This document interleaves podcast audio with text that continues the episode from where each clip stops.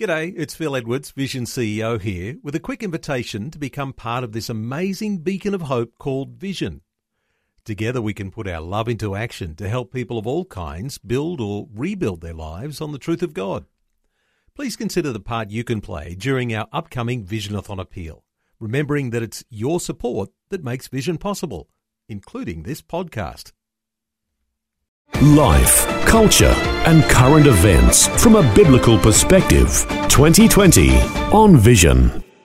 Always look forward to a Tuesday when we can get our sights focused on what's happening in what so many call the Holy Land, the land of Israel, the land of Israel that is such a biblical focus for the purposes of God.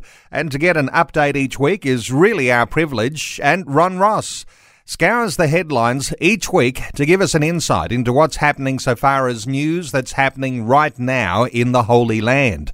Ron Ross back with us. Hi, Ron. Welcome back to 2020. Thank you, Neil. Uh, Ron, let's start with some headlines around the Israeli Defense Force. They've made strikes against targets in Syria in response to an attempted terrorist attack. Uh, what's the story here? Yeah, the IDF carried out airstrikes against targets belonging to the Syrian military in southern Syria last night in response to an attempted terror attack that was thwarted along the Syrian border on Sunday night. IDF aircraft, including fighter jets and helicopters, carried out the strikes.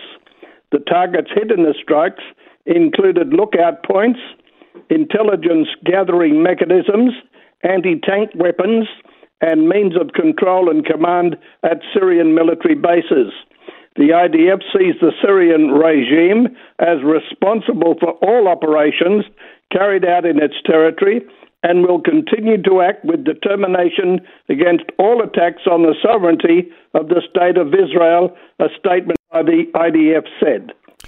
Well, Ron, there's always a high alert, isn't there, in the nation of Israel? Not only the idea of attempted terrorist attacks coming from the Syrian side, but then there's also the other challenges that happen on the Palestinian side because after a rocket attack, Israel's hit underground Hamas targets in Gaza.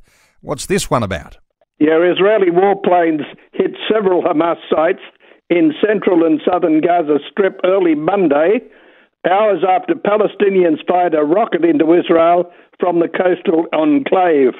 The Iron Dome missile defense system intercepted that rocket. The army said warplanes hit a cement factory used in the construction of underground infrastructure and underground facilities used by the terror group. The Hamas linked Al Risala News said that the IDF bombed a resistance site west of Khan Yunis and agricultural land to the east of the town. It also said that three missiles were fired at a site affiliated with the resistance west of Rafah. Well, we know that coronavirus is wreaking havoc in our state of Victoria right now, and we have been monitoring developments so far as coronavirus in the nation of Israel in previous weeks. But Israel's coronavirus infection rate seems to have dropped to the lowest level since the second wave. How's this one look, Ron? Yeah, for the first time since the start of the second wave, the infection rate has fallen below threshold one meaning each contagious person is infecting less than one other person, according to National Coronavirus Project Manager Professor Ronnie Gamzu. Gamzu shared this information during a press conference on Sunday, which was held in conjunction with Prime Minister Netanyahu, Health Minister Yuli Edelstein, and Health Ministry Director General Chezy Levy.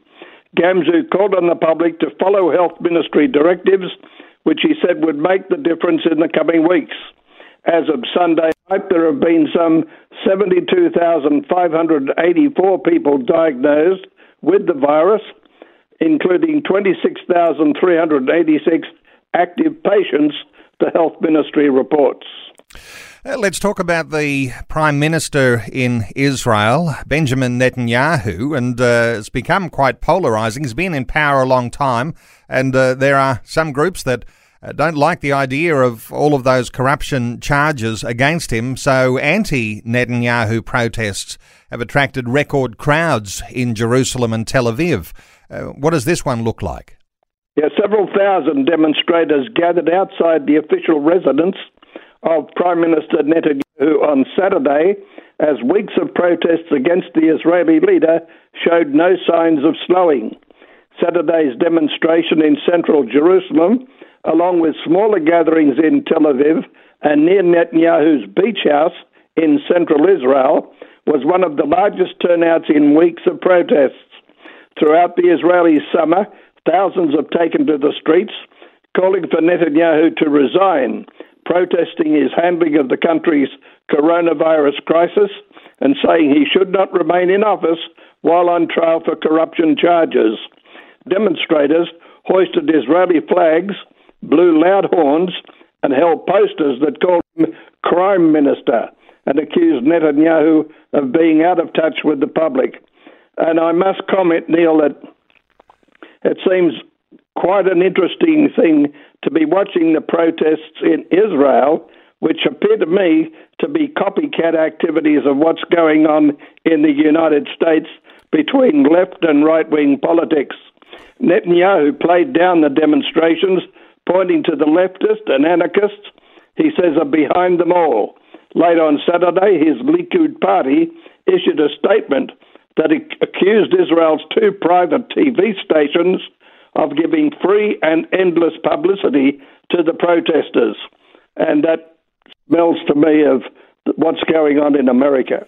Well, very significant to bring that distinction there, Ron, when you bring the context of what's happening in the culture wars, as we understand those things as they unfold in the US, uh, we can see those things here in our own nation of Australia, but to recognise that, yes, there's that type of division that happens uh, in Israel too, and perhaps fueling the fire of the protests there against Benjamin Netanyahu.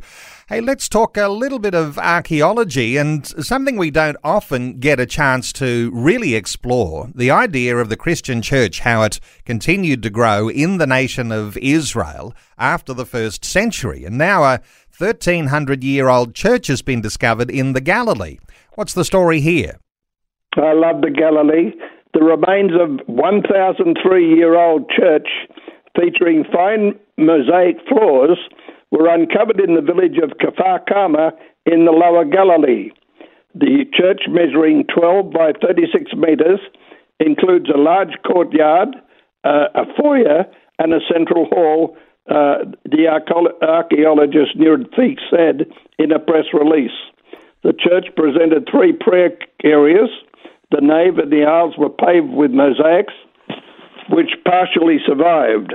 Their colourful decoration stands out incorporating geometric patterns, blue, black, and red floral patterns. A special discovery was the small reliquary, a stone box used to preserve sacred relics. The church was found during the excavation ahead of the construction of a playground in the village at the initiative of the Kfar Kama local council. Another church dating back to the 6th century was discovered in the town, a Circassian centre, in the 60s. This was probably the village church, while the church now discovered was probably part of a contemporary monastery on the outskirts of the village, Professor Moti Aviam of the Kinneret Academic College said. This is an amazing thing to consider. This is about 700 years after Jesus was on earth. Wow. Great insights. As always, and thank you so much, Ron Ross, scouring the headlines overnight, giving us the latest update, breaking news out of Israel and the Middle East, and uh, good insights as always. And I thank you so much for doing that, and thanks so much for being with us today on 2020. Thank you, Neil. Thanks for taking time to listen to this audio on demand from Vision Christian Media. To find out more about us, go to vision.org.au.